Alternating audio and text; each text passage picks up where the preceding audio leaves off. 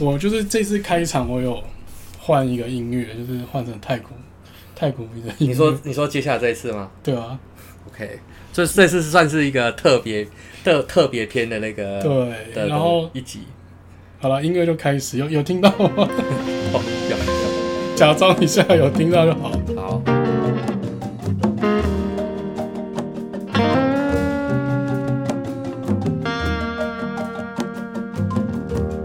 应该可以开始了啦。嗯，对，那我是建筑痴汉TOMO，然后今天这一集比较特别，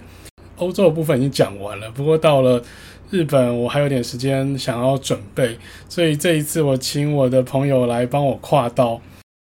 这也是我第一次尝试做就是双人的对谈的方式，那就欢迎我的朋友，就是阿童老师。嗨，各位大家好，我是阿童。对，然后阿童老师是这一集他要讲他擅长的泰国，然后我先讲一下我怎么遇到阿童老师，因为我其实是4月底的时候，在前一集有讲过，就是去泰国曼谷，然后那时候去酒吧街的时候遇到阿童老师，很巧，因为曼谷那么大，就没想到居然在酒吧会遇到认识的人。回来之后，因为前一集讲的内容，我想说不够尽兴，就是希望再找一个人可以跟我去聊一下泰国曼谷这边的建筑发展状况，所以我就请阿童老师然后上我的节目。那我们请一下阿童老师来做自我介绍一下。嗨，各位大家好，我是阿童。那其实我本身其实也算是跟建筑有一些建筑相关背景，因为是学景观相关的，在研究所的时候其实也是有去念那个建筑跟都市设计，所以其实对于整个一个都市的观察跟一些发展其实也都有一些兴趣。那为什么会跟泰国曼谷这边有一些结缘，也是因为过去曾经有一段那个美好的恋情，然后我开始认识泰国啦。泰国情缘，对，爱在暹罗，对，就是台湾版的爱在暹罗。对，然后我真的是觉得阿童，我要再加老师吗？又不用老师，不用加老师。我觉得阿童就是在我身边上对泰国曼谷最了解的人，因为他一年大概要去好几次啊，在没有疫情的时候，大概一年之中可能有好几个月会待在泰国，有过在那边待过1个月以上这样子，然后就是。住在泰国一般人常民的生活里面，有时候就是我的观察的切入点会比较是以泰国人现况的一个观察，然后不见得都是以那个观光客的角度去看它。所以我们今天这一集就比较像是我是以观光客的角度来就是欣赏曼谷啊，然后来看我对曼谷的第一印象。然后另外一位阿童，他就是以就所谓泰国人半个泰国人的方式来替我们讲解就是泰国曼谷这些有趣的事情。那除了曼谷以外，你还有机会介绍其他城市？你有去过其他城市？曼谷算是泰国唯一的一个都市，其他地方都是乡下，对，都是乡下古城啊或者什么之类，就是唯一具有都市规模，像是高楼啊、捷运系统啊、各式各样的一些那个公家，有一些商业区等等这些东西。我就除了曼谷之外，其实其他地方。其他的点没有具备这样的一个条件啊。那我还去过像是还蛮多地方的，有山有海的地方，像是清迈嘛，清迈去了2-3次了。那还有比较是泰国中部，还有那个东北地区的几个国家公园，然后还有素可泰一个王朝的古城。那在南部的话，有几个岛也有去过，比方说苏梅岛、沙美岛，然后象岛、普吉岛、PP 岛等等的，然后就是南部比较是一些海岛的国家。那些地方对我来讲就是纯度假，然后去的话就是基本上就是在某个度假村里面待了好几天，然后享受那边的设施。对，那如果真的要看建筑啊、艺术的话，其实我觉得那些岛以外好像。对，那些岛好像就是看不太到。对，因为那个岛其实，因为本身每一个度假村或酒店，他们其实都是比较封闭的，所以除了你待的那个酒店之外，其实你要到其他地方去看一些偏比较建筑的一个内容的话，其实相对比较少。不过我觉得清迈也是有一些可看的地方啊。我还没去过，我整个泰国好像只有去过普吉岛跟曼谷，还有帕塔亚。对啊，不过我觉得。因为泰国真的是太热了，像这个时间点就基本上过泼水节之后就是他们的一个夏季的时间，所以我觉得它比较适合去观光旅游的，大概就是我们的大概是10月份之后到过年这段时间，就是我们的冬季跨年啊，或者是那个过年那段时间，我觉得那时间是最适合去泰国旅游的。真的就是我上次去曼谷应该是我大学时候跟大学同学一起去，所以其实到现在也差不多睽违了10年左右，那依然就是对它的印象就是真的太热，热到我们就是有排一些户外行程，可是天气实在太热，所以我们都全部都取消，所以我们的生活作息基本上就是在饭店睡到中午，然后可能去游泳池或者去一些百货公司，大概到4-5点，然后才出到户外，然后去看一些景点。不过那些景点他们可能就已经关门了。然后晚上的话就是去按摩，然后去喝酒、抽大麻。基本上我们去曼谷的所有行程都这样。当然，因为我们这个节目不能够太就是糜烂，我们是知性有教育意义的那个节目，所以我们还希望可以介绍一些关于泰国曼谷的一些文青景点，但大家就是记得就是去那边真的要多准备防晒啊、喝水啊什么的。其实你今年去曼谷几次？今年其实解封之后我已经去过2次了，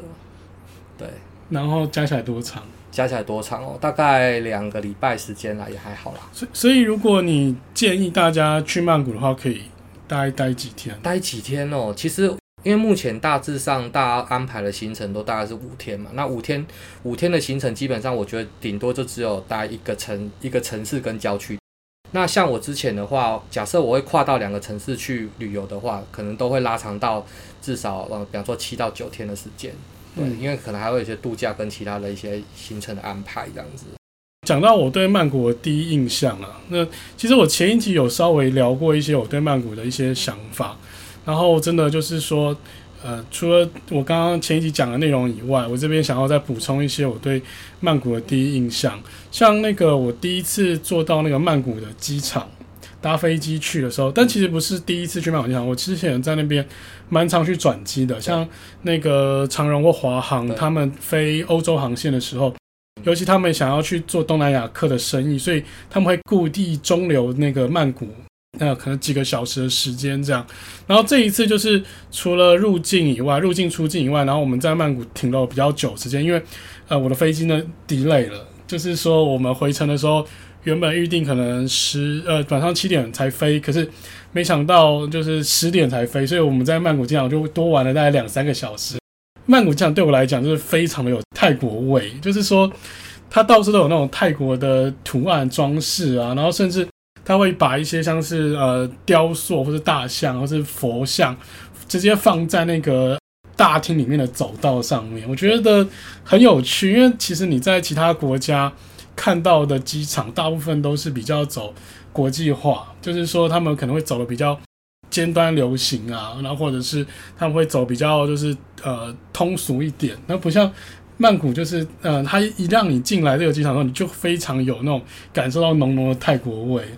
对啊，因为我觉得曼谷会吸引我的地方就是说，它其实它的那个文化的那个底蕴非常的深厚，所以你无论是在任何的一些比方说相关建筑设计、空间设计、广告设计或是一些平面设计里面，都可以感受到他们的很强烈的一些意象跟元素在里面。然后我到出了泰国机场，就是也是印象很深刻，就是它的广告看板真的太多哦，那个真的超级大。对，然后出来之后那个对那个广告看板那个大小是，你会觉得那个尺寸会不会台风来就把它吹垮啊？不过还好是因为他们没有台风，所以比较不怕这种。没有台风。对，因为他们得天独厚的一个环境跟条件，就是说他们其实除了只有在雨季的时候，因为他们可能那个公共的那个排水系统没有做好，还有就是它本身就是比较地势比较低洼，所以容易积水之外，那它没有台风，没有地震，所以你可以看到，就是说它的大楼可以盖得如此的夸张，也是因为它的一个环境条件很好。所以他们没有地震，都没有台风，也没有，都没有。所以如果像越南的话，就会有台风问题这样。对。哦，原来是这样，因为真的就是你在泰国可以看到各种形式的广告看板，就是台湾的那种广告招牌已经够夸张了，可是泰国就是它可以出挑更多，就是它可以伸出这个建筑物可能2-3米，或者是它直接用一个超级宽的、超级大的看板放在这个建筑屋顶上，那个看板可能只有1-2根支架，就让你觉得那个好像风吹它就会掉下来。那还有就是说，就是他们很会善用各个空间啦，就是包含就是我刚刚讲到了大楼上的广告看板，或者高速公路旁的，甚至他们会把那些柱子啊就是高架桥下面的柱子也会包一些广告看板，就是他们会把每一个可以赚钱、可以吸引你眼球、可以看到的地方，全部都塞满广告。我觉得这是他们一个很有创造力的地方，但是就是会让你觉得有点眼花缭乱，然后视觉疲劳这样。一方面眼花缭乱，一方面我觉得说这是他们的一个民族的特性跟活力，所以他们就是一个很喜欢，就是他们的就是从里面可以感受到他们就是一种那个很乐天啊、很热情的一个国家跟民族啦。而且我也觉得说，曼谷它有这么多商业的吸金的一个原因，也包含就是说，其实我觉得因为观光在泰国而言，它是一个 GDP 占20%快20%的一个比例，所以他们其实是很非常仰赖观光客跟商业的一个城市。那比较起来，像是台湾，我去查过，台湾的那个观光占比才1%多，那日本也才快2%而已。所以日本那么低哦？日本其实很低，因为日本其实还有一些靠进出口或是本身的一个内需，所以它我以为日本已经完全变成观光国家。对，虽然说日本是这样，可是其实泰国它的那个比重更高。而且另外我去查，像是那个泰国它的一个观光的收入比，就是它是在全球是排第4，那仅次于美国、西班牙跟法国，然后是亚洲第一的一个、对，收入是最高的，对，所以它其实所以因为而且就是说在来泰国来曼谷的一个观光客，其实不单单只是亚洲国家的一个那个观光客，它还有吸引一些欧美的那个来，所以它本身它就是一个文化大杂烩的一个呈现的，所以它里面很多东西都呈现是一种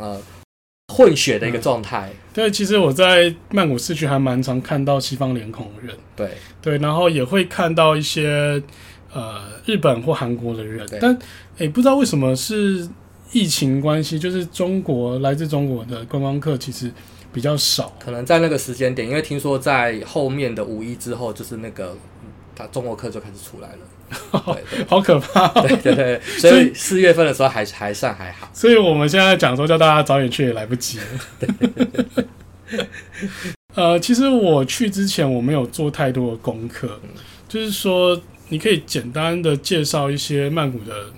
分区啊，还有说如果要看新的旧的话，就是他们大概发展的状况如何这样。发展的状况，就其实有时候我在跟其他朋友在谈到那个曼谷的时候，我都会把它拿来当跟台北来当个比喻，这样可能会比较好理解。比如说在那个台北，我们有一条重要的河就是淡水河嘛，那在那个曼谷的话，它有一条重要的河就是昭披耶河，对，他们的那个泰国的母亲之河昭披耶河。然后就是以这样的形式来看的话，那曼谷最早发展区域就是那个像大皇宫啊，或是说那个你上次去看那个设计中心那边那个区块，就是一个他们最早发展的一个区块嘛。那相较于很像是台北的大稻埕，对，所以他们也是从河边开始去做发展，所以河边算是他们一个旧城区的一个核心点。那逐渐它就是像一个辐射性的向外扩嘛。那像它的话也是像往东去扩张。所以他那Sukhumvit那条路，Sukhumvit线 ，BTS 的那个Sukhumvit。哦，我觉得泰文很难发音。对，他有一个那Sukhumvit，他们都叫Sukhumvit，就是我看那个拼音我拼不出来。对，那个其实那个拼音跟念的那个泰文可能还是有点语调上有点不一样。我不见得我也念得比较正确。不过他就是那Sukhumvit那条路的话呢，就相当于很像是台北的那个忠孝东路。直接直达过去，所以它的那个Sukhumvit线就很像是那个我们的捷运的板南线，对，所以那一条就是他们那条轴带算是他们一个最热闹、最时尚的一个商业的轴带，对，就是东西向的。我觉得要先讲一下，就是泰国有2种地铁，对，一个是地下的地铁，对，一个是地面的 BTS 跟 MRT， 对，就是2个是没有通的，对，就是让人家第一次到泰国你会觉得一头雾水。而且我觉得就是搭地铁虽然它可能会比较快，可是因为它的票价单价比较高，所以如果人多的时候，我有时候还是会坐那个就是 BTS 不是坐 MRT， 不是，你要坐什么？直接 Grab 轿车对啦，因为太热了，所以对太热，你要去走到捷运站那件事情可能就会让你那个身体蒸发掉这样子对，因为他们也是，他们里面也有不同的公司在营运啊，对啊，所以其实不同公司跟的营运状况之下说，他们有一些站点，他们就不一定会交汇，有时候就是说你比方说同样是在那个 Terminal 那一站，你要从地下到地上去，可能就要 出站转乘，或是说要拉着行李，要上下下的，而且他们的我觉得无障碍的状况没有做得很好，所以有时候假设你是拉着行李出来的话，不见得是好对，就你要一直搬着这样，对，反而是搭车可能还比较方便一点。所以刚刚你讲那一条叫做 Sukhumvit， 对 Sukhumvit， 那它就是周遭就是会拉出很多支线出来，对，就是 Sukhumvit， 因为他们的，我觉得这也要这样谈到，就是说，因为其实曼谷的整个，其实它泰国也就是整个一个城市的一个计划道路，不像是台湾或日本一样，我们是棋盘式的道路。对，所以棋盘式的街道之下，就是每一条道路都四通八达的。可是他们不是，他们是有点是像鱼骨状的，就是中间有一条重要的一条轴带，那轴带下他们就会有横的叫手以及，就是所以你会看苏坤威几号几号几号，就是他们就讲的是那个横向的手以这样子。所以曼谷为什么会那么容易塞车，也是因为它就只有那条支线，所以所有的那个所有的只有一条主干道，对，然后全部是支线，对，所以就他们就是有几条主干道连接之外，其他就是那个道是不相连的，所以他们所有的动脉、所有的车流都会汇流到主线上面去。所以在曼谷的话，其实在现在几乎是全天候都在塞车的一个状态。对啊，就是24小时都塞车。对，然后大家跟我讲去曼谷就是要花很多时间在交通上面，然后要去哪里都要先预留很多对缓冲的时间，不然的话很容易就是会错过啊什么的。对。除了地铁以外啊，就是还有所谓的那种水上交通，对，那个昭披耶河，对。可是我个人是觉得应该一开始是先有所谓的水上交通吧，对，应该是先有水上交通，因为其实目前对我们就是那个外国人或观光客而言就的话，就是说我们目前所看到的大概就是以目前的一个捷运的路网为主嘛。那其实对当地人而言的话，其实一开始就是说像现在他们的一个水上交通的那个站点也是他们平常会上下班生活会使用的，而且就是说他们还有一些除了昭披耶河上面的点之外，他们还有一些其他的一些运河的道路，那运河道路也有一些小的站点，然后就是它会直通到曼谷以外的地方去，有部分目前也都是他们还是会使用的一些那个水道的空间，所以那个也是我觉得在曼谷比较特别的东西。而且像我以前念书的时候啦，就听说是下时候会讲到曼谷是东方威尼斯，当然跟威尼斯不能比了，我觉得。然后不过它威尼斯快要沉掉了，它已经变唯一的了。对，然后它这边的话，就是说它其实还有保留一些水上交通的一些站点，这样子是还蛮特别的。那我就觉得说算是比较东南亚的一个特色吧，因为台湾虽然它那个运河，应该说我们的河道其实也四通发达，可是因为我们的河道会泛滥，就是说雨季来临的时候，夏天的时候，那个河水的水位其实会差异非常大。对，所以我们一直在讲说要跟那个所谓清水公园啊，要做一些清水设施，可是因为这样子泛滥的关系，所以我们也没办法，就是真的就是让你道路旁边就是河道。就他一定要做一个很大的地方，我觉得这是台湾比较可惜，可是他也是没有办法，就是一定得这样子去面对实际河川的状况。对啊，对，你有觉得说曼谷哪边可能会比较像台湾的什么万华区啊，或者信义计划区啊，就是这样类比的感觉？万华区他们的那个旧城区那边就是石龙军路，就是那个那个设计中心那个区块。那边其实我觉得那个整个氛围就其实还蛮跟台湾的一些那个老街的点有点像，那当然就是那个它的规模当然是大很多，原因是因为它你在那边可以看到很多的中文，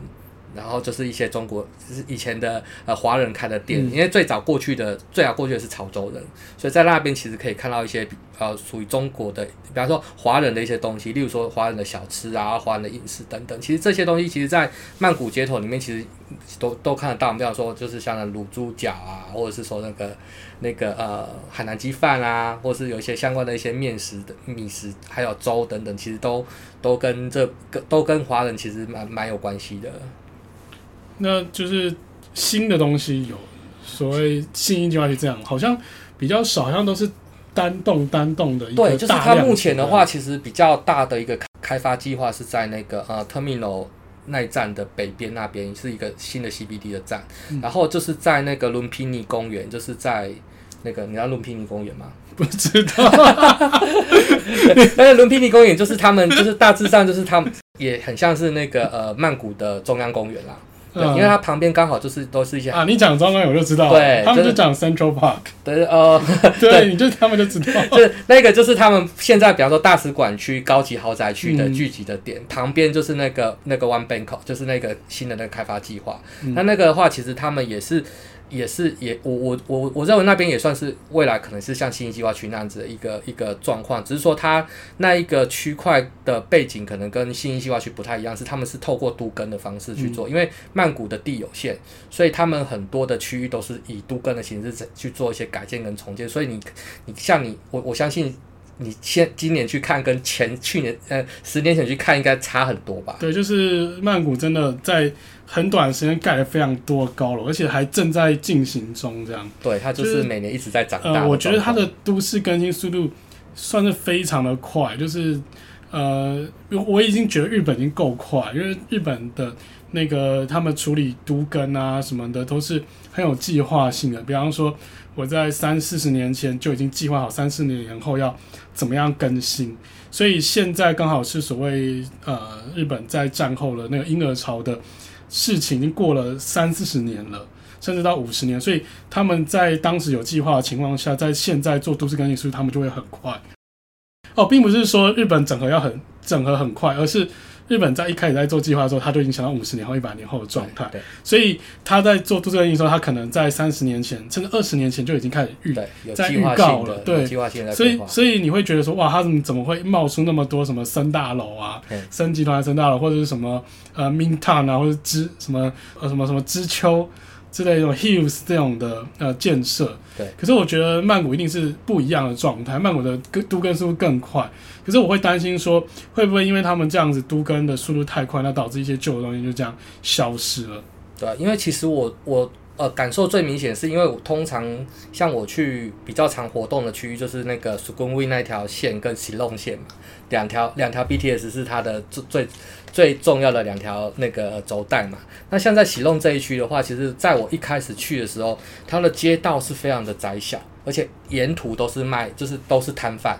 对，然后他们就是有计划的，就是说我先把摊贩先清整完之后，然后街道空间去做改善，改善完之后，后面就是开始有一些新的开发商跟集团进来，然后我觉得他们应该是整合购地的形式，去把原本的那个比较老旧的那个透天的那个街屋，然后去做整并之后，然后去整合成一个大的一个区块，然后去做一些新的开发计划。而且我就觉得说，其实在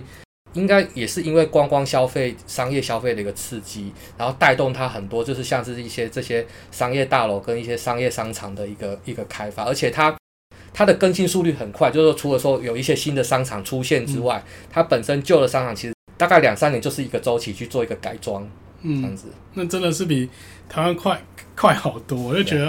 台湾就是信义区好像要盖一个百货公司，可能要等个10来年才可以等到。就是泰国其实有非常多不一样、很快速的那种百货公司出来。像我这次去，因为真的太热，所以我们大概有超过一半的时间是待在百货公司里面的。那因为我们饭店就在那个 Terminal 21隔壁，所以我们就理所当然的基本上午餐晚餐都在那边解决，而且它的食物真的非常便宜。但 Terminal 21给我的感觉就是说，它其实是就是比较大概20年前的设计，就是说它会去模仿世界各地有名的重要景点，然后去做一些所谓属于他们的造型的、属于他们风貌的一些那个设施，比方说什么伦敦啊，或是什么东京啊，或是那个纽约啊，这种就是把每一个楼层分区，然后去做设计这样。那这种感觉就是说，他们当时就是在模仿，就是模仿世界上其他有名的景点，然后把它融进来，然后去做一个话题这样子。那而且他也取名叫 Terminal 21，就是说他想要做的像是机场的航站一样。对，其实大家去曼谷，就像你刚刚提到，就说比方说就是吃东西、shopping、按摩嘛，对不对？所以 shopping 购物这件事情就是变成是他们很重要的一个，就是消费的那个来源这样子。在泰国，在曼谷，他们有2大集团是算是一个很重点的集团。我也会做个比喻，像是说台湾的那个星光跟那个远东集团一样，就是说他们有一个是 The Mall 集团，那然后另外一个是 Central 集团。那 The Mall 的话呢，就是说他们的一个主要的商业区就是那个赛亚嘛暹罗站，对，它暹罗站就是一个两个 BTS 交汇的那个点，就是很像是我们的中下复兴站。嗯，对，但他们有那个长的电扶梯，对，他们有那因为他们都在地面上，对，他们就是整个是一个平面式的一个垂直的一个通透嘛，所以你出站之后，它直接有一个大平台可以连到各个商场里面去嘛。那在主要的集团有冷漠就是有 Paragon， 然后像是 Emporium 啊、EmQuartier 这几个，我觉得这要讲慢一点，不然的话，其实我都不知道你在讲什么。真的 ，OK。就如果你写出来，或者你讲它的外形啊什么的，我大概就知道，OK。那个暹罗站出来的那个点，那里就是大概有好几个百货公司连锁在一起嘛。那最大的就是叫做百丽宫嘛 ，Paragon。对，百丽宫，然后百丽宫在过去就是 Central World 嘛，对，就是 Central World 这样。然后百丽宫这一站的话，就是说它算是给我的印象就很像是那个，就是一个富丽堂皇的一个比较是贵族或是富丽堂皇的人，所以说他进去之后就他们有重要的一个指标的名牌都有在里面去设点，对，然后就是它那个平台也是一个很有趣的一个活动空间，就是说它在那里你可以看到，就是说它其实上面有好多的那个广告看板。对啊，而且它的广告看板是会动的，对，而且它是整个是联动的状况之下，说它都会透过不一样的一些那个设计或是那个影片，然后它会去做一些不一样的，就是说那一些大型的 LED 它是可以结合起来变成一个超大的广告这样，对，然后那个平台也是一个他们重要的一个商业活动空间，无论是每年的比方说圣诞节啊、过年啊什么之类，他们其实在那边的一个我觉得整个现场的那个季节气氛很浓厚，就不会像说在台湾的商场可能就是只有百货公司前的那个小点我们可能也感受到，可是它是整个广场跟整个面状都可以感受到，比方说过年的气氛啊、圣诞节的气氛啊等等之类的这样子。可是对他们来讲就是一年四季都热的，对，就是在大太阳底下过圣诞节，对，所以你就会看到那个就是大太阳下，然后还有北极熊跟下雪的情景这样子，很冲突的感官的感受这样子。对，我前一集有提到说我去了几个百货公司，然后我印象不是说最深刻，就是我会把它归类成几种分类，像 Terminal 21就是我觉得是最早的，就是他们刚开始学习西方的百货公司，然后还有就是西方的世界的那种造型艺术的时候去做的一个设计。可是像另外一个就是所谓 Central World， 就是我觉得说 Central World 就有点像是我们的大人百或是那个星光三院一样，就是它的柜位是很新的，然后空间是舒适宽敞，可是它其实东西都是蛮均质化，就是一个在最大的坪效底下，然后所做的一个商场设计，就是说你每个空间它都是用最有效率方式去运作，可是你就会觉得说啊，它的那个逛起来的空间是蛮无聊，就是比较没有什么特色，就是你走过去就忘记了。虽然它真的很大，然后逛起来是舒服的，然后它也有非常多的名店在那边设柜，可是你就觉得好像并没有你其他的百货公司来的让你觉得印象深刻。对，然后另外一个就是说我喜欢的那个，我最喜欢的啦，就是那个 Iconsiam， 对，在那个招毕业的对面，就是你必须过去要搭船，要从那个艺术中心那边搭船过去。对，然后交通严格来讲我觉得不太方便，因为不管你是坐 BTS 或是打车过去，或者是坐船过去都蛮花时间的，可是我觉得过去的是蛮值得，因为它可以看到很多泰国就是最新的东西，甚至它会浓缩泰国的景色在这个百货公司里面，比方说它会把水上市集就是放到这个它的美食街、美食广场那边，然后就是你可以看到，它的美食广场旁边就是河道，或者是它把一些传统的那些建筑的装饰物或者传统的服饰直接应用在那个商场空间里面，然后我觉得应用的非常的高明啦，而且我觉得它里面虽然是一个很大的超级市场，就是你在里面走很容易迷路，可是你在里面就是逛会很开心，就是你会觉得哇，这个就是属于泰国，就是好像我离开泰国之后，我就没有办法再体会到一样的那种逛街购物的感受。对，而且它的整个空间真的是大到一个浮夸的状况。对，我觉得东南亚或者是在中国，就是所有的百货公司都比大的，比气派。可是就是会担心说他们这么大会不会没有那么多的消费力撑不起来这样，因为其实在我去上海，去杭州，虽然这是一线的城市，一线中的一线，可是你会发现很多大型的 shopping mall 它其实并没有那么多人，所以导致他们其实就是很大但是很空。可是我觉得在泰国曼谷反而不会这样，就是每一个商场人都超多到就是人挤人啊，然后餐厅都要抢位置啊什么的。因为天气热，大家都想要进去吹冷气，所以真的也是有差。就是说，大家还是习惯或喜欢，就是说是比较偏室内的活动是比较舒适的。所以它很多的所以说它在它很多的一些商业或是民生的一些需求，它也都会把它装在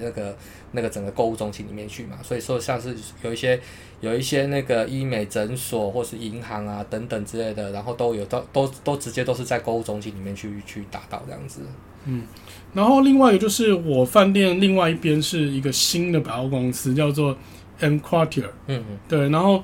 这个听说是最新的，这2年才盖好的。对，但好像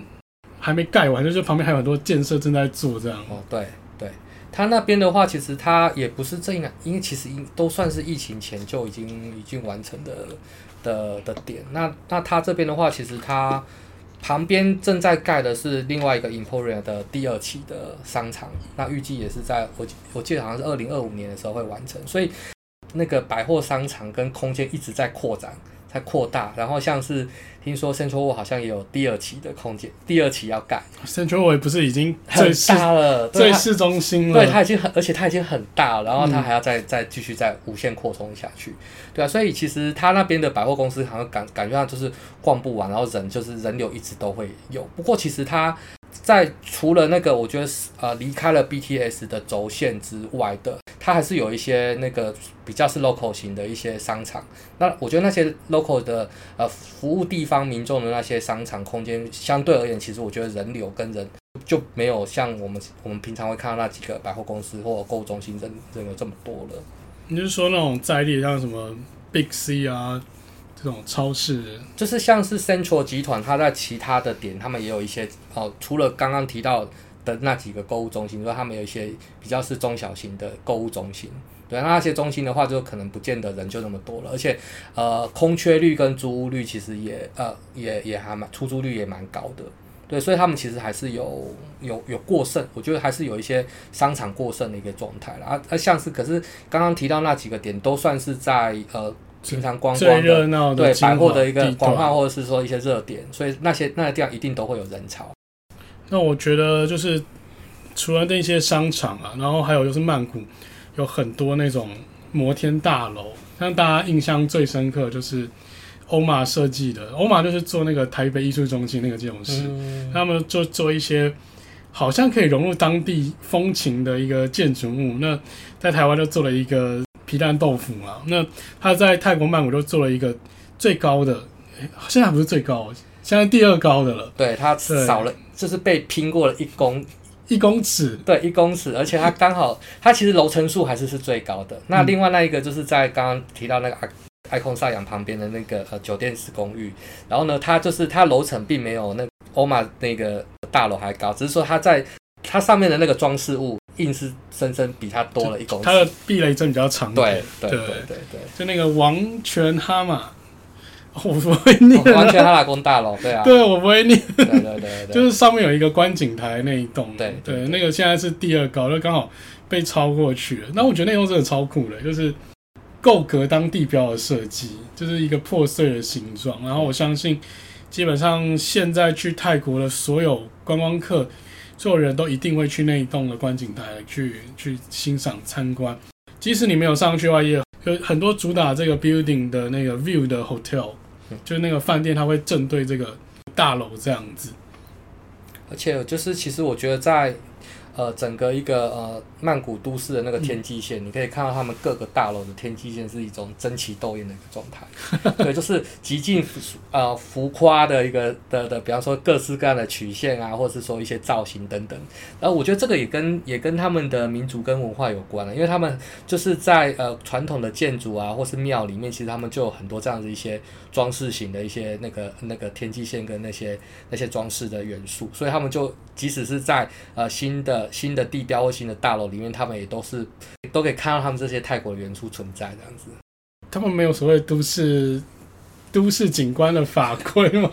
我觉得他们可能那个管制的没有很严，所以他们就可以极尽所能的，就是去依照那个开发者的一个角度去做，所以我觉得这样反而可以创造出整个一个都市的一个特殊的一个风貌的形式啊。因为像我觉得相较台湾而言，台湾因为有一些都市设计的一些管制跟法规。那再加上就是说，大家可能设计形式上面就偏保守，所以呈现出来的一个样貌跟形态其实没有像是曼谷的都市那么的多元跟那个吸睛这样子，就是相辅相成，因为保守设计会有保守的管制条例，然后又加上在保守的设计，所以就是一直会互相影响，互相牵制这样。嗯，反正我觉得讲那么多现代的东西，我觉得应该还是要讲一些比较传统的。就是除了我刚刚讲的我的第一印象，我其实还有两个让我印象很深刻，就是我觉得这边的寺庙跟这边的市集是蛮有他们的特色，就是你离开泰国之后，你就没有办法感受这样子的气氛。我觉得寺庙的话有分几种，比方说像是闹区之中的一些四面佛，它可能周围都是办公大楼或者是商业空间，可是它就中间就有一个很大的四面佛，然后大家逛街购物吃饭，然后甚至是中午休的时候就出来就是拜一下，就是它有点像是那种地藏王像土地公庙那种感觉。那除了这种四面佛以外，它还有另外的是独立的，比方说像是大皇宫啊、卧佛寺啊、郑王庙这种，它那个园区就是你在里面逛一整天都逛不完那种超级大的，像是北京故宫啊，或是那种各种各式样的游乐园区那种那么大的规模这样。不管是哪一种庙啊，他们的不管是造型啊，或是这个佛像雕塑本身，或者是他们用了一些装饰物里面神职人的穿着，我觉得都蛮有他们曼谷自己的特色这样。嗯，对，而且就是他们其实因为他们的这些寺庙其实有一部分也都是跟以前我觉得跟华人跟郑和下西洋有关系，所以其实你像是在卧佛寺里面或者郑王庙里面，你有没有发现有一些穿着那个官服的一些石雕，中国的一些石雕，然后你知道那些石雕是怎么来的吗？那石雕是从那边运来的吗？就是当时就是因为他们在曼谷这边有跟那个中国去做一些那个船的贸易，所以贸易的时候就说他们比方说一开始是带了货物过去，然后是空着船回来嘛，那空船回来的状况之下，可能空船它其实在经过整个一个海上的时候，其实它其实是有危险的，对，所以他们为了要去加重那个船的本身的那个重量，所以他们就在那边载了很多的一些石雕，然后就压在那个船底下送过来，对，送过来之后，然后就是卸下来之后，然后再带货物，所以就会从那边就带了很多这个中国的一些石像啊、一些石雕的等等的东西。这是真的吗？真的，这是真的，这是真的。所以那原本没有要带来，只是变成一个压箱的。对，原本就是对，就是压箱的东西，后来就把那些石雕啊、佛像，或是有一些那个石器的东西，就这样从中国那边运过来。哦，原来是这样。对，因为我觉得很吸睛的地方就是那个建筑物的外观，就是很像是一个东方的金字塔，像一个塔一样。对，那有非常多的那种彩色陶砖的拼贴。对，然后因为它用了五颜六色、争奇斗艳。对，然后它甚至贴到了包含地板啊、天花板啊。对，然后甚至是阶梯都有贴，对，所以你走在里面就会觉得很迷幻，你好像没有办法确定自己是在几层楼的高度，然后而且你必须要留意自己的脚步，因为旧的那种建筑物，他们的那个阶梯的高度、深度都跟现在的都不一样，就比较特别的高，然后特别的浅，对，所以然后加上因为它非常多的这种彩色花砖，所以很容易就不小心踩空，就你没有办法去区分说这个阶梯到底是。就是第几阶这样的，就觉得他们那时候就没有对那种无障碍啊、通用设计去考虑到，他们就只是为了要做了一个很浮夸的寺庙的感觉。对，所以不知不觉就这样走上去，往回头一看，哎，这样爬到那么高的地方，然后下楼这样子，下楼的那个楼梯又超级窄的。对，而且你可以它有很多那个环状的那种参观的动线。对，然后就觉得人，你说远远看到那些人的小头，就是每个观光客的头，然后从那个很高的那个女儿墙这样探出来，就觉得哇，好有趣哦！就一颗头这样在移动，对，然后再拍照什么的，就觉得说这个场景其实是蛮迷人的，就是它是很有就是泰国特色，就是你离开泰国就完全看不到，然后又非常有自己的那种，非常有自己的想法，然后又、很有趣的一个参观体验这样。对，而且那个你刚刚提到那个郑王庙，其实也是他们的其中的一个王朝的一个国王，然后而且这个王朝的国王其实他就只有郑王这一代而已，然后后面就是被现在的新的那个王朝所取代，所以他现在是拉玛嘛。拉玛一世，然后现在是拉玛十世，所以是现在是第10代的，所以目前的话就是整个泰国还是以泰国王朝的一个状态，对吧？所以他们很多，不过他们的现在目前的一个王朝，他们还是有军权，然后可是他们的行政权或管理权都就下放给总理去处理这样子。那关于那种泰国政治的，我们就没办法聊，因为太复杂了。对。其他最近因为有一些国际节目，他们有聊到这种泰国政治局势这样，对吧？然后可以去听别人的节目这样。那有没有其他有趣的寺庙？因为其实我这一次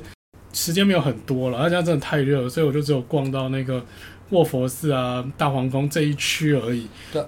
像是我觉得有趣的庙的话，像是在那个唐人街那边，它有一个金山寺。金山寺它本身它就是在一个原本都是旧市区里面，然后一个小山丘上面，就是说你从那个旧市区那边的话都可以看到那个在小山丘上面的一个庙。对，那个庙其实就是在本身在上面的话就变成是一个他们当地一个很重要的一个地标的庙，然后这个庙其实它的历史也非常悠久了。对，然后那当然也就是以佛教跟佛寺的庙为主。那其他有趣的庙，就是我觉得比较常会跟人家提到，就是那个那那庙就是可能大家比较在哪里啊？在那个阿努站，就是阿甘麦的下来，就是那个整个。你刚刚是讲台语还是泰文？是泰文，它是阿努对阿努站，就是它是在那个就是刚刚讲的那个苏坤威的一直往东，就是靠机场那个方向。对，这个就是往东过去那边有一站叫安努站，然后那一站的话就是它附近就有一个那个那那庙，那那那庙就是它就是拜那个幽魂呐，就是我们讲的我们台湾，它算是阴庙，对，然后是拜那个幽魂，就是我们台湾讲的就是幽魂那那这样子，对，然后就是会去拜它的原因，就当然也是因为其实它就是会让你有招姻缘啊，或者人气跟你的姻缘跟人气有关的一个庙，所以那个庙还我是认为是还蛮特别的，可以拜。可是基本上我在泰国，其实虽然是去看庙的话，我基本上我不太会去许，就是大概手拜一下就好，不太会去许愿，因为像四面佛，大家都很多人会去参拜嘛。那参拜的话，有些人就会讲说，你去参拜完之后，就是你要记得去还愿，对，因为它非常的灵验。对，那我对这种东西，我就会就比较随便乱许愿这样子。对。所以他们还愿的话，我之前去看好像是会就是付钱，然后请那个神职人在那边跳舞，对，去算是谢天这样。对，去谢。他们答谢有好几种方式，一种就是说可能就是请那个现场那个舞者去跳舞，然后去算是跟我们的那个还愿的方式有点像，我们是请歌仔戏啊，或者请布袋戏啊等等这样一个还愿的形式。其实大家都很像。对，然后还有另外的话就是他们会去买一些一般的话就是可能还有鲜花或是说大象，所以你会看到在四面佛旁边有很多。那个各式各样的木雕的大象，然后那个也都是算是还愿的一个贡品，所以那个有要烧掉吗？没有，他们就是摆在那边。那拜完呢？拜完这带回家？没有，就是摆在那边就贡献出去。那不会越拜越多？所以我在想他们会固定时间会去整理它。对。然后我就听说是，如果是那种比较大的院，然后或者是比较有钱的人，他们可能就会叫一整多，对，一整个团队来跳舞这样。所以我也曾经看过那个影片跟画面，就是整片然后一起在那里跳舞的一个场景这样子。除了就是这种寺庙以外，然后另外一个就是我觉得市集这个也是很有特色，就是我觉得泰国有非常多有趣的市集，像刚刚有稍微提到水上市集啊，或者火车市集。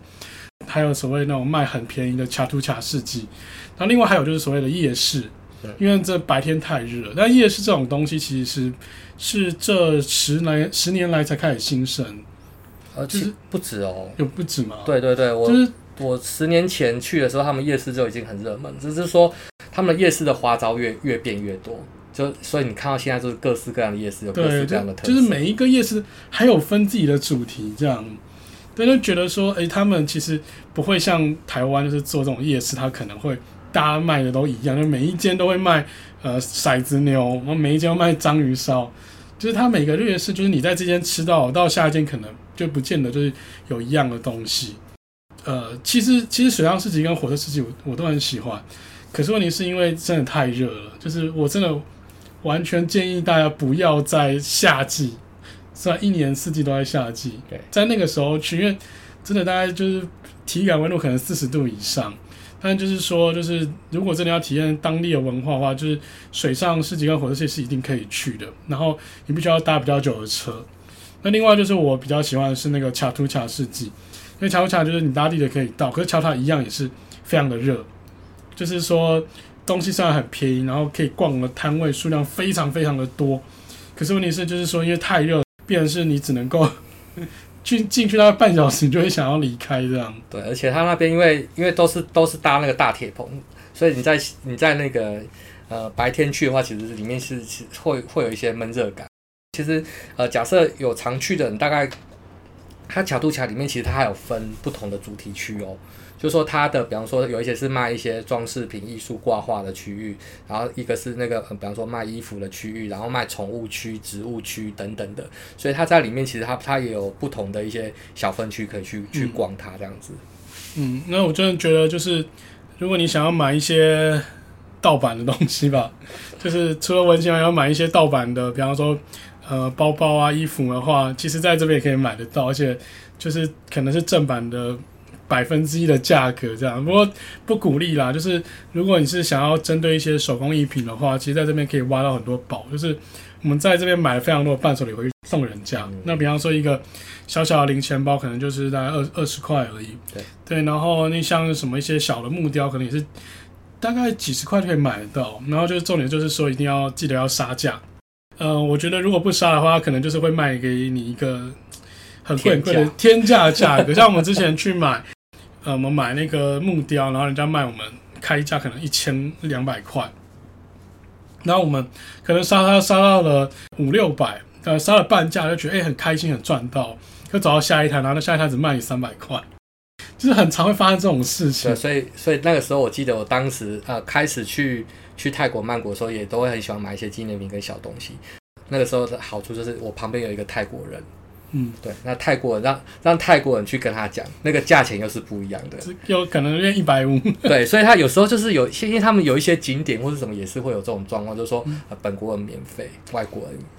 人要钱。所以他在因为我们看不懂泰文嘛，所以他根本就不知道那个门票的说明怎么写，所以他门票里面可能就会写说比方说本国人免费，对，所以然后外国人多少钱，所以我们只看得到外国人那个价目表。当时有一些需要门票或是有一些要买东西杀价，我都让那个泰国朋友去帮我处理。对，那真的是价差会很大。就是杀价也是变成一个所谓旅游的一个必要体验的项目之一了。对，然后除了这些传统市集以外啊，像是那个马哈拉码头的文青市集，他们好难发音。对，就是说其实传统市集以外还有很多新的这种文创市集出现，然后可能会卖一些比较精致的手工艺品。那这些地方其实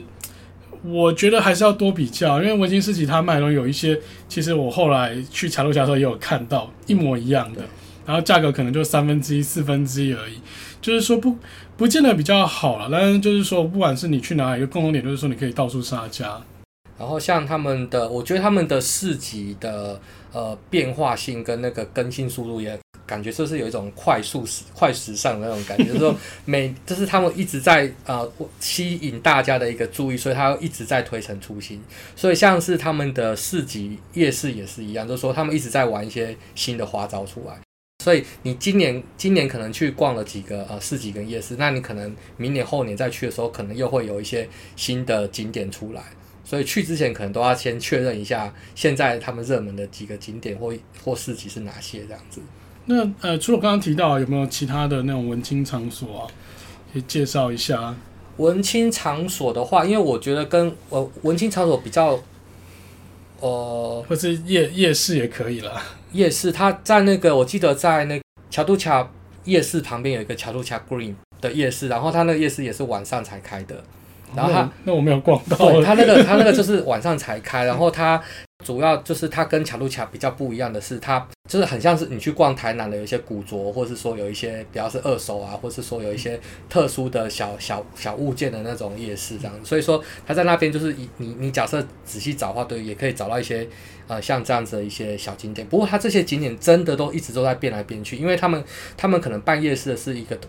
team。对，那这个 team 他可能在这个时间点，他在这个地方去办，那他可能他们会是一种到处移动去办这样的一个市集活动的一个地方这样子。所以说去之前其实还是要请大家就稍微 Google 一下这些地方的资讯，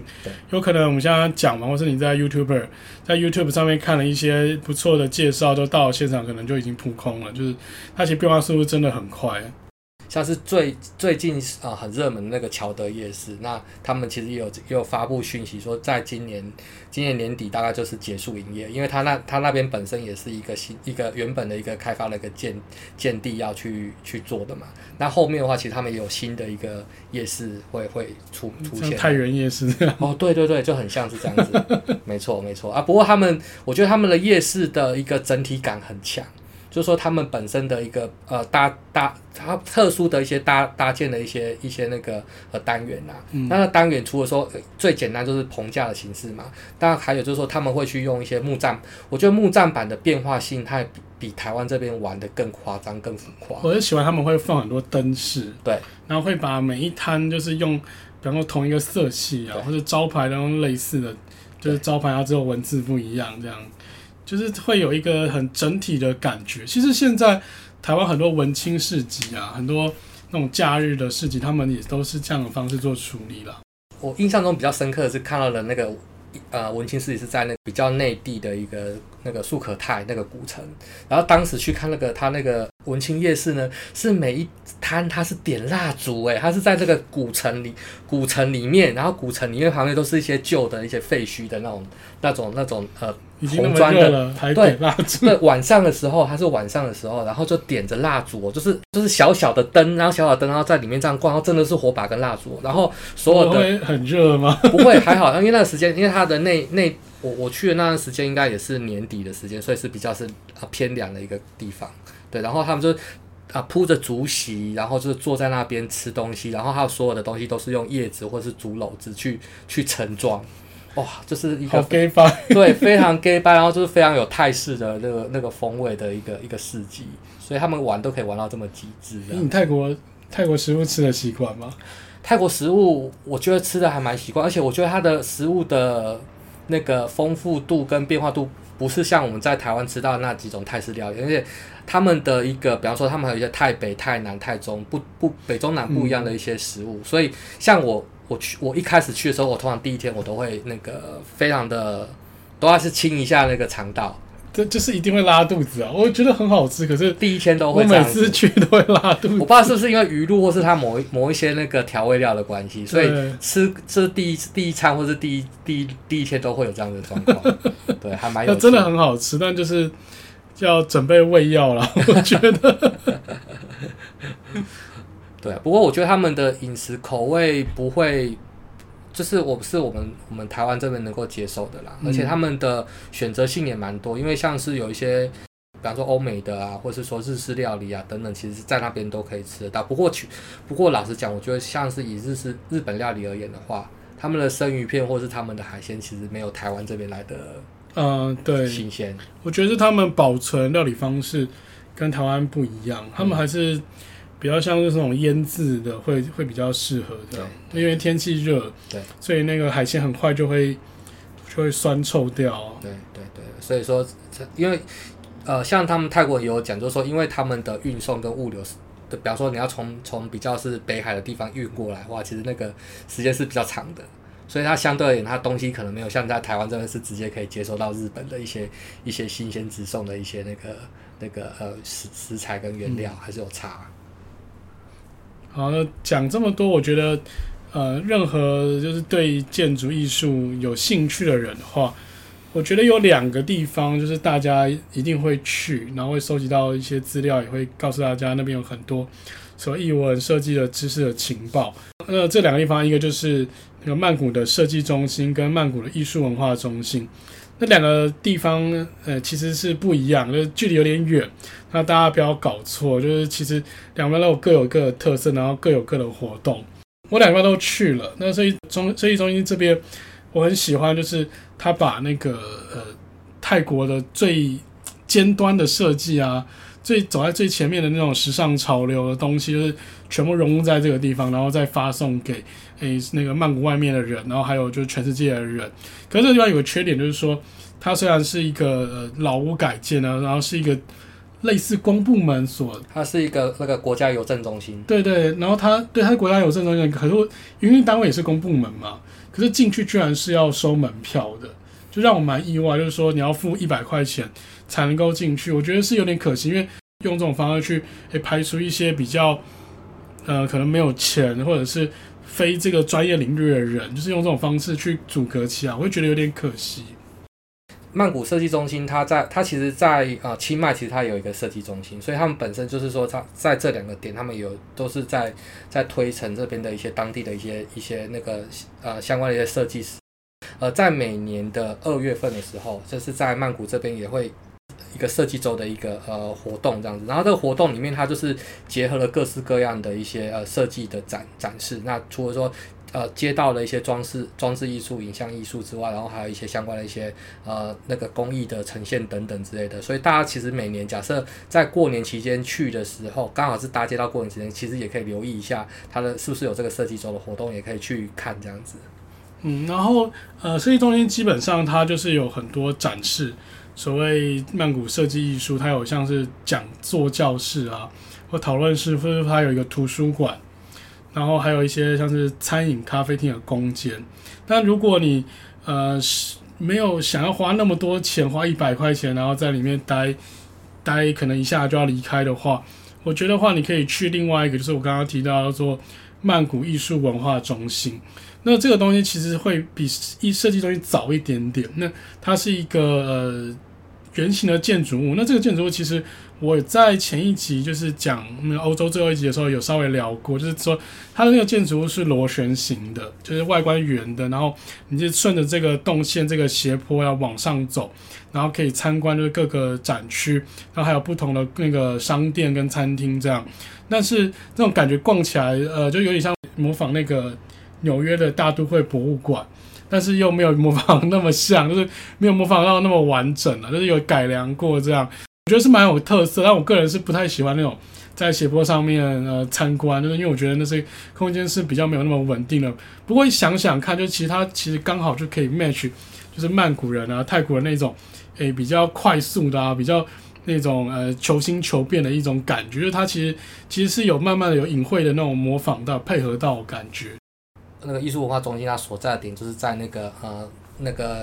National Stadium 国家体育馆站旁边，就是在体育馆站跟那个暹罗站之间，那刚好也是几个重要的百货公司的一个聚集的点，所以我觉得它的点位本身有个得天独厚的一个优势，所以变成说它可以把那些逛街的人潮，然后透过那个平台的连接，然后引入到那个艺术中心里面去，所以我觉得说他们在里面的整个感受会觉得说，他们把艺术生活化了，所以会感觉说，还是有蛮多的年轻人啊，或是说有一些小学生，他会进到里面去做一些绘画笔记啊，或是说去看那些展啊，逛那些展等等的。主要它是免费的，如果它要收钱，可能就不行了。对，我觉得它就是好处是这个没错。所以你讲到那个动线啊，就是其实它里面是螺旋形的动线，然后它的室外其实有那种架高的平台。对，我很喜欢曼谷，就是有很多这样高高低的平台，就是很像一个未来都市啊，因为它把所有东西都立体化，比方说它把人跟车，然后跟地铁是分不同的高层，就不同的高度啊，所以你人在底下看就好像是在外太空的太空站一样，就是说下面是车子，中间是人，然后上面是那个轨道，然后不同的广告看板在空中这样穿梭来穿梭去，我觉得那个空间其实是很异度的感觉。我觉得那个是在曼谷还蛮迷幻跟迷人的一个点，然后一旁就是四面佛，对，然后就是缤纷绚烂，然后整个一个文化的一个大熔炉的一个状况。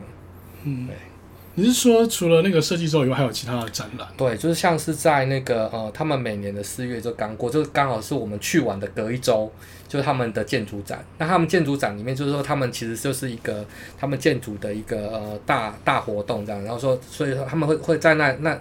那一个时间点，然后去举办一些，比方说各个学校或者是一些各个事务所他们的一些建筑的作品的展示等等，然后还有是相关的一些建材啊，一些建筑材料的一些展示。那他们本身也都会在那段时间去办一些研讨会的活动等等。那另外的话就是说，它还有一个那个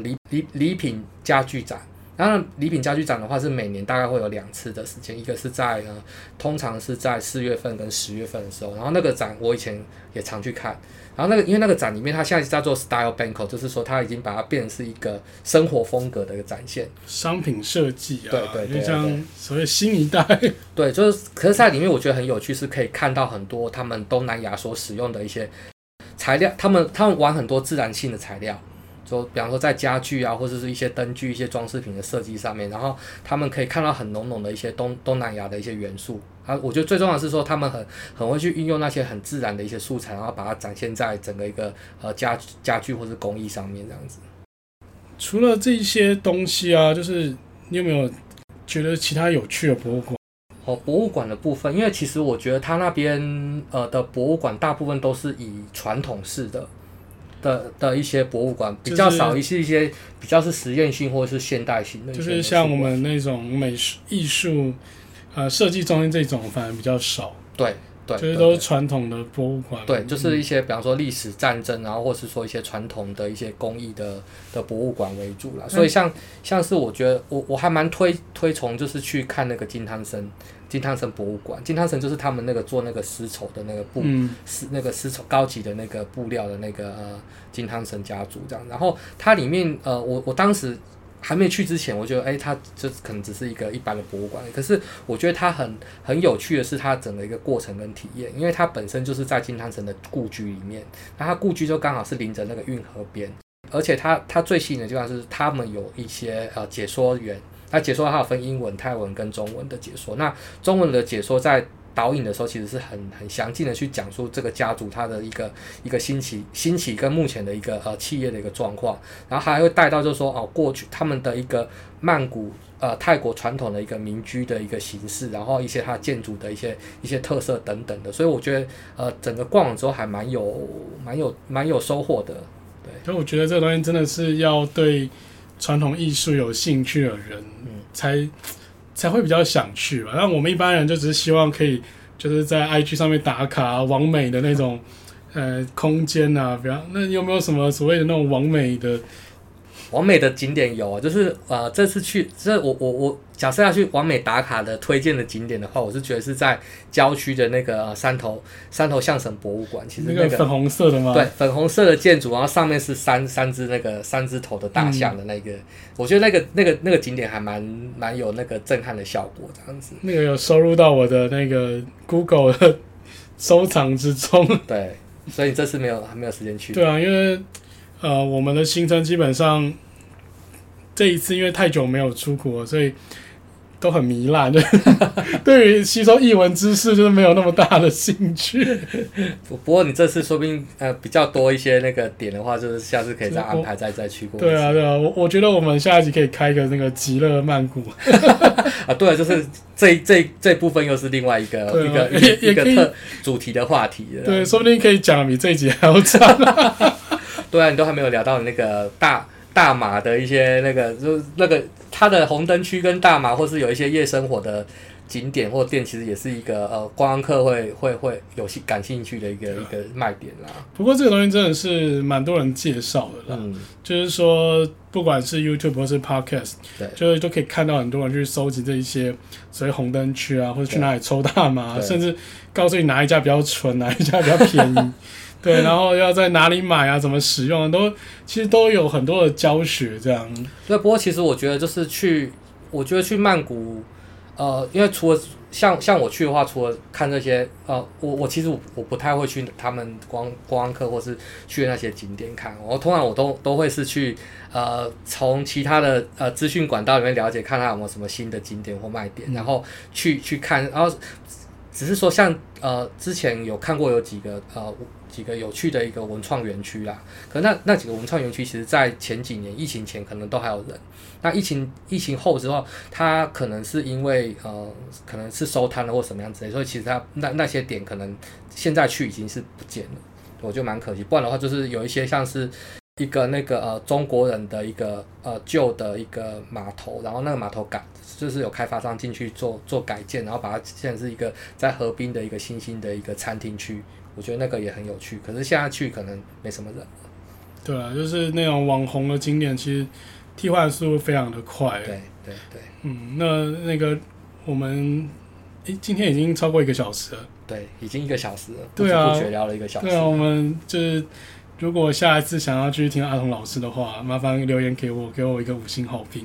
然后这一次算是第一次实现了我找人一起来跟我谈节目了。谢谢你当我第一个就是实验的对象，很荣幸可以参与。好，那我们今天就先介绍到这边，因为时间的篇幅，那大家如果有什么意见的想法的话，可以直接在我频道下面做留言，然后欢迎大家订阅我的节目，然后给我一个5星好评。那我们下一次再见，拜拜。